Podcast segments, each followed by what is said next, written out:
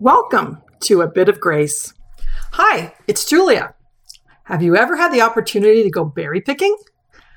And I don't mean the kind that you'd pick up at the store. I used to do a lot of berry picking when I was young, and it was a favorite activity. It usually also involved the chance to go out for a picnic with my mom and grandfather, Cappy Guy. My mom would prepare the meal and pack it up for the three of us. We would take off in Cappy's little car, which he never did seem to get to handle how to shift properly. So I remember bouncing around while riding in the back seat, but I loved every second of the trip. After dinner, they would sit and have coffee together, and Cappy would light up his pipe. I still like the smell of pipe tobacco when I get a whiff. It always reminds me of Cappy Guy and picnics. Then we would start berry picking. Mom taught me to dress in clothing that would keep me covered up to prevent vicious scratches from the berry bushes. I did get a few scratches each time. It was unavoidable. I was young, and those prickly blackberry bushes were nasty to reach into. I remember the delight of getting down into the woodsy area where the berries grew. The three of us would quietly be picking berries. Of course, we would be eating a few berries along the way, a lot went in my mouth first. Then, when I was full of berries, they started piling up in my little container. No one was talking. We were all quiet, enjoying picking the berries. When a container was full, I would hear them talking to each other. I was rarely the first one with a full bucket since many berries went into my stomach. It was such a calm and peaceful place, being in nature, safely tucked away in the forest with my mom nearby. Everything was green and lush, and it was a beautiful time of the year. There were birds and breezes I would pause and listen to. It was a joy to be in nature.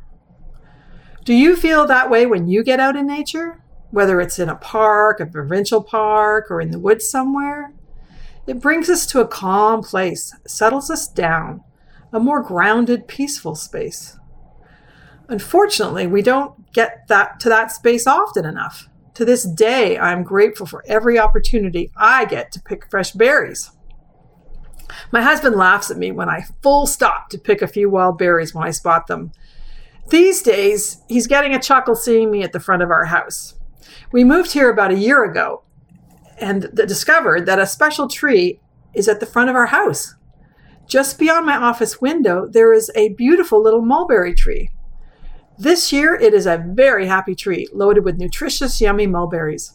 I have been out there daily picking some of our prolific crop of sweet little purple mulberries. I certainly eat more than I keep. That's half the fun of this tree. It is a pleasure having my own mulberry tree for berry picking. Every time I go for more berries, I think of my mom, knowing she would be right beside me if she were here today.